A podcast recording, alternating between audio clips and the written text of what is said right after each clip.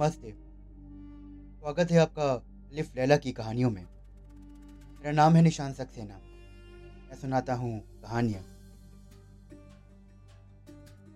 ये सुनते हैं आज किस्सा जुबैदा का। जुबैदा ने खलीफा के सामने सर झुकाकर निवेदन किया, राजाधिराज, मेरी कहानी बड़ी ही विचित्र है। आपने इस प्रकार की कोई कहानी कभी नहीं सुनी होगी। मैं और वो दोनों काली कुतिया तीनों सगी बहनें हैं, और ये दो स्त्रियां जो मेरे साथ बैठती हैं ये मेरी सौतेली बहनें हैं। इस स्त्री के कंधों पर काले निशान हैं, वो मीना है। जो अन्य स्त्री मेरे साथ है उसका नाम साफ़ी है। मेरा नाम तो आपको पता है कि जुबैदा। मैं आपको बताती हूँ कि मेरी सगे बहनें कुतिया किस तरह से बन गई। जुबैदा ने कहा कि पिता के मरने के बाद हम पांचों बहनों ने उनकी संपत्ति को आपस में बांट लिया। मेरी सौतेली बहनें अपना अपना भाग लेकर अपनी माता के साथ रहने लगीं, और हम तीनों अपनी माता के साथ रहने लगीं, क्योंकि उस वक्त हमारी माता जीवित थी। मेरी दोनों बहनें मुझसे बड़ी थीं। उन्होंने विवाह कर लिया और अपने अपने पतुए के साथ घर जाकर रहने लगी। मैं घर में अकेली रह गई थी। कुछ समय के पश्चात मेरी बड़ी बहन के पति ने अपना सारा माल बेच डाला, और मेरी बहन का रुपया भी उस रुपये में मिलाकर व्यापार के इरादे से वो अफ्रीका को चला गया। यही नहीं, वो मेरी बहन को भी साथ में ले गया, किंतु वहाँ जाकर उसने व्यापार करने के बजाय भोग विलास आरम्भ किया, और कुछ ही दिनों में अपना और मेरी बहन का सारा धन उड़ा डाला। यहाँ तक कि उसने उसके वस्त्राभूषण आदि भी बेच खाए। फिर उसने किसी बहाने से मेरी बहन को तलाक दे दिया और घर से भी निकाल दिया। वो अत्यंत दीनहीन अवस्था में हजार दुख उठाती हुई बगदाद पहुंची, क्योंकि उसके लिए और कोई स्थान न था। तब मेरे घर आई। मैंने उसका बड़ा स्वागत सत्कार किया और उससे पूछा कि तुम्हारी ये दुर्दशा कैसे हुई। उसने अपनी करुण कथा सुनाई, जिसे सुनकर मैं बहुत रोई। फिर मैंने उसे स्नान कराया और अपने वस्त्रों के भंडार से अच्छे कपड़े निकालकर उसे पहनाए। मैंने उससे कहा कि अब तुम यहीं आराम से रहो, तुम मेरी माँ की जगह हो। भगवान ने मुझ पर बड़ी दया की है कि तुम्हारे जाने के बाद मैंने रेशमी वस्त्रों का व्यापार किया, जिससे मुझे बहुत लाभ हुआ है। अब जो कुछ मेरे पास है उसे अपना ही समझो। तुम भी मेरे साथ यहीं मिलकर व्यापार करो। नितांत उसके बाद हम दोनों बहनें संतोष और सुख से रहने लगीं। अक्सर ही हम लोग अपनी तीसरी बहन को याद करते कि ना जाने वो कहाँ होगी। बहुत दिनों तक हमें उसका कोई समाचार नहीं मिला कि वो कहाँ है और किस दशा में है।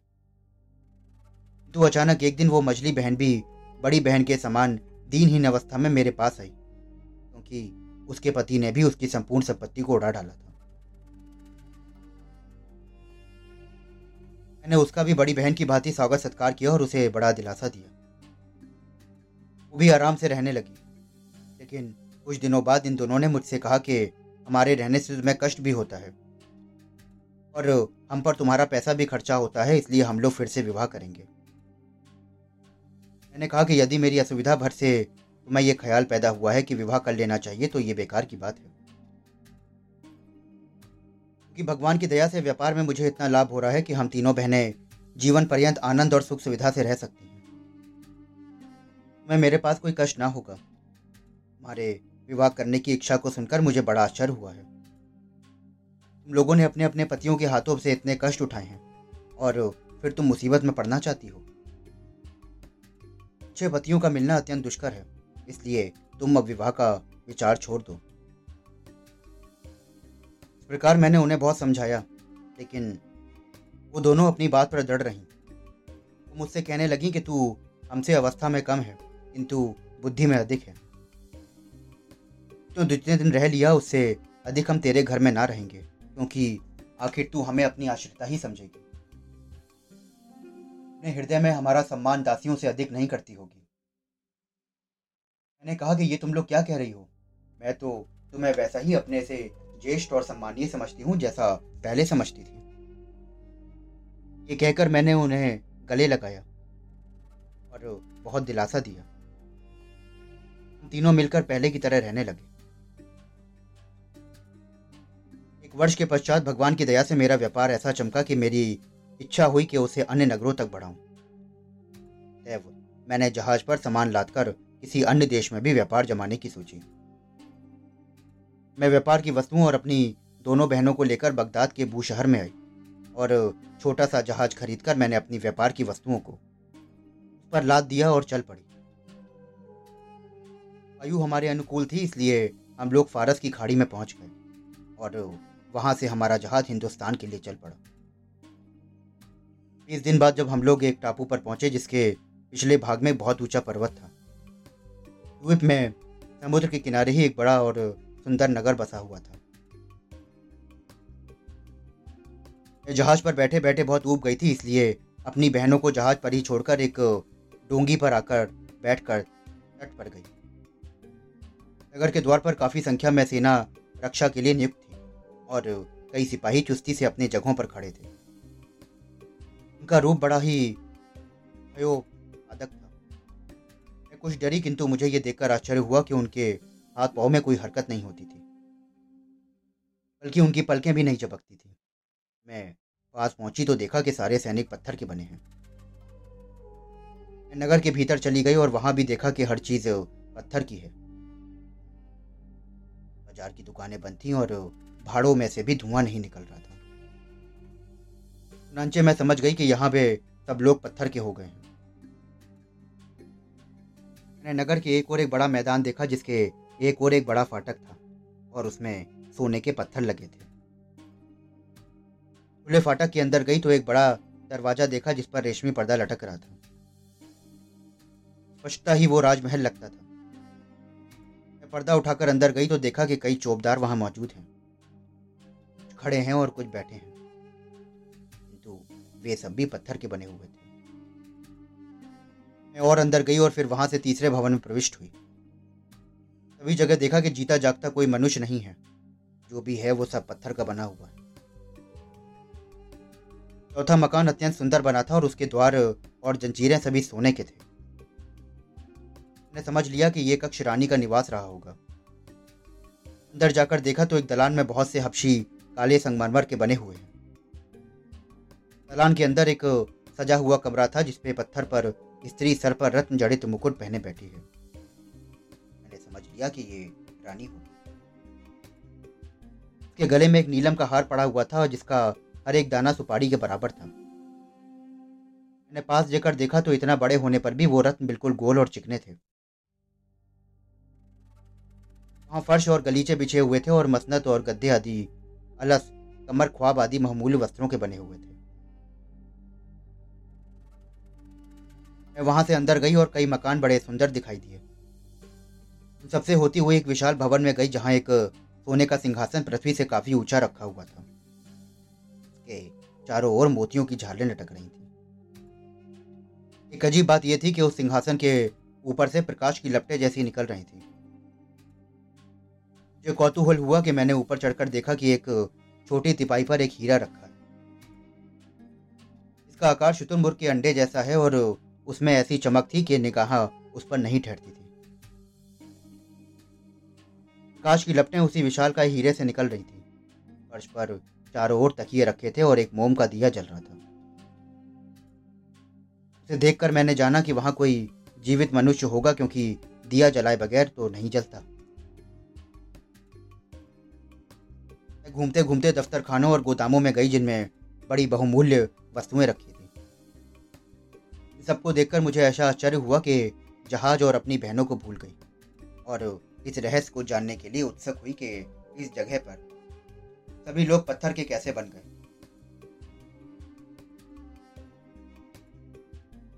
इसी तरह घूमने फिरने में समय का ख्याल न रहा और रात हो गई। मैं परेशान हुई कि अंधेरे में कहाँ जाऊंगी, अतएव जिस कक्ष में हीरा रखा था मैं उसी में चली गई।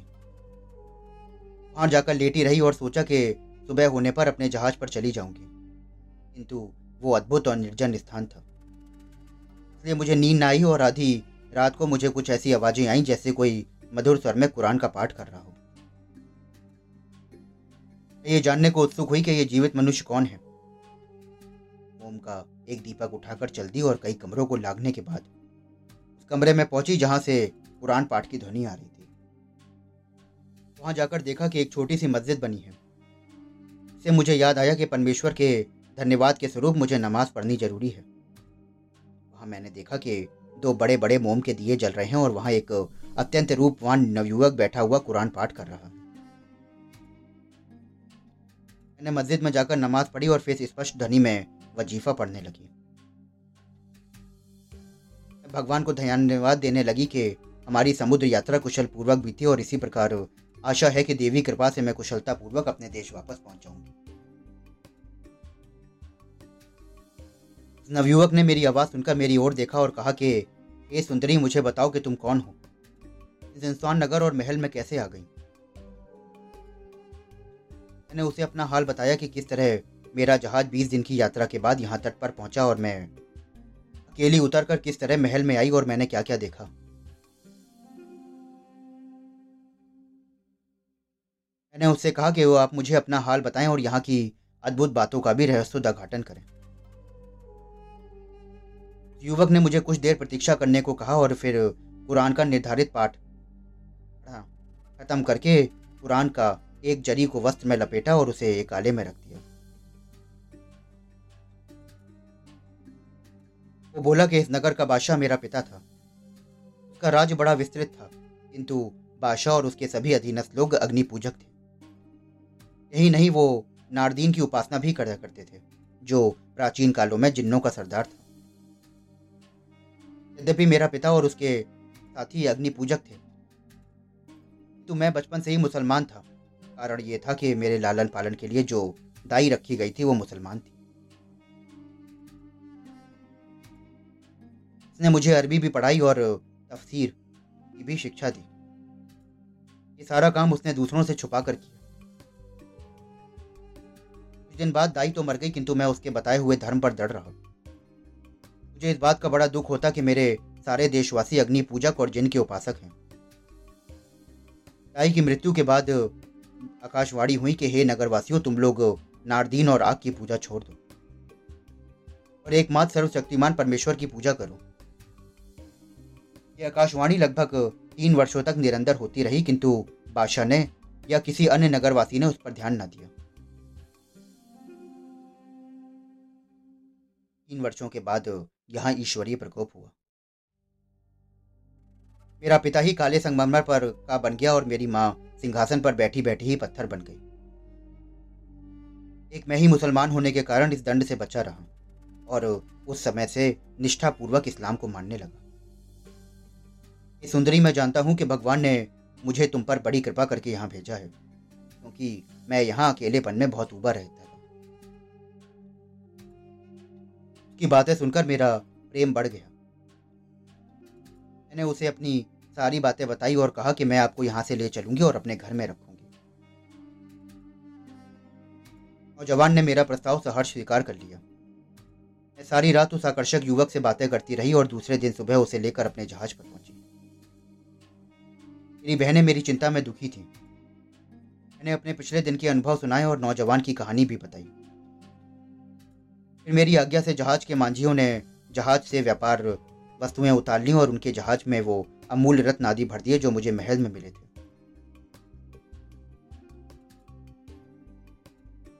अपने प्रिय शहजादे के सानिध्य का सुख पाते हुए मैंने स्वदेश की ओर यात्रा आरंभ कर दी, किंतु मेरी बहनों को प्रसन्नता न थी, क्योंकि शाहजादा अत्यंत रूपवान और मिष्टभाषी था। वो मुझसे ईर्ष्या करने लगी और एक दिन उन्होंने मुझसे पूछा कि इस शहजादे को ले जाके कहाँ रखोगी, इसके साथ क्या करोगी। मैंने शहजादे से कहा कि मैं चाहती हूँ कि आपकी दासियों में हो जाऊं और जी जान से आपकी सेवा करूं। शहजादा भी मेरे परिहास को समझ गया और हंसकर बोला कि तुम्हारी जो इच्छा हो वो करो। मैं तुम्हारी बहनों के समक्ष प्रतिज्ञा करता हूँ कि तुम्हारी प्रसन्नता के लिए मैं तुम्हें अपनी पत्नी बनाऊंगा। ये सुनकर मेरी बहनों के चेहरे का रंग उड़ गया और उनके हृदय में मेरे लिए घोर शत्रुता जागृत हो गई। सारी यात्रा उनकी यही दशा रही, बल्कि उनका बैर भाव बढ़ता ही गया।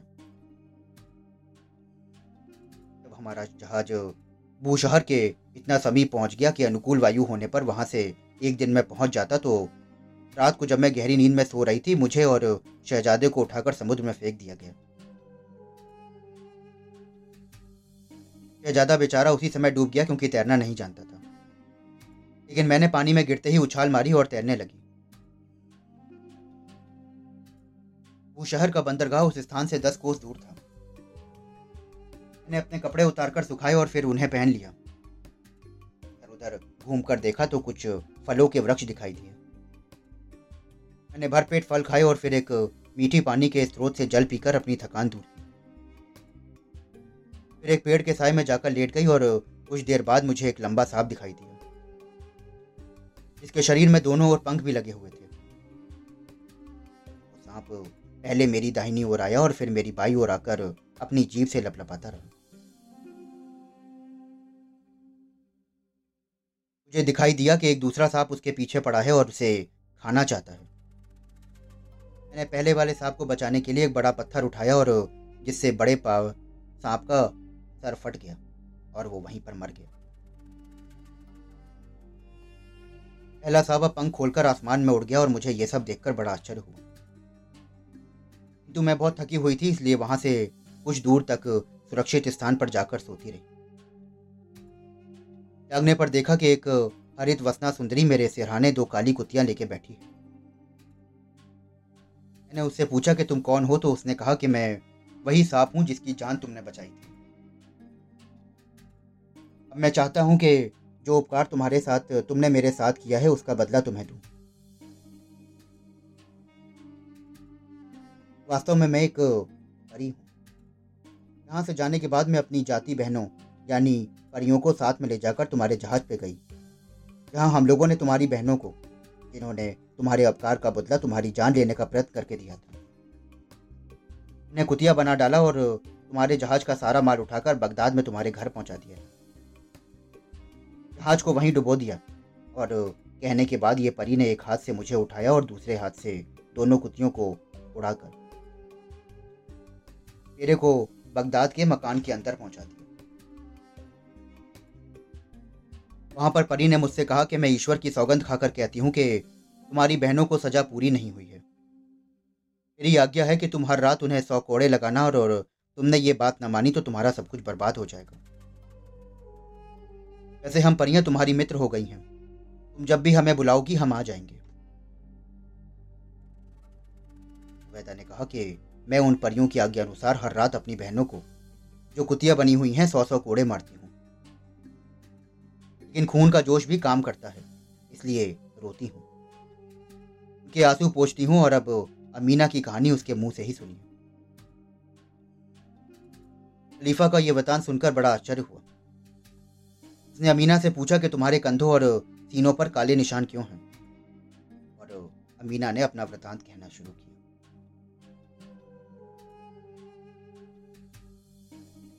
क्या था अमीना का वृतांत, हम सुनेंगे अगले एपिसोड में। अभी आप सुन रहे थे मेरे साथ किस्सा जुबैदा का। आशा करता हूं कि आपको ये किस्सा बेहद पसंद आया होगा। अगर आप इस चैनल पर पहली बार आए हैं तो आपसे गुजारिश है कि आप ये कहानियाँ शुरुआत से सुनिए, क्योंकि अलिफ लैला की सारी कहानियाँ एक दूसरे से जुड़ी हुई हैं। मैं फिर मिलूँगा आपसे अमीना के किस्से के साथ।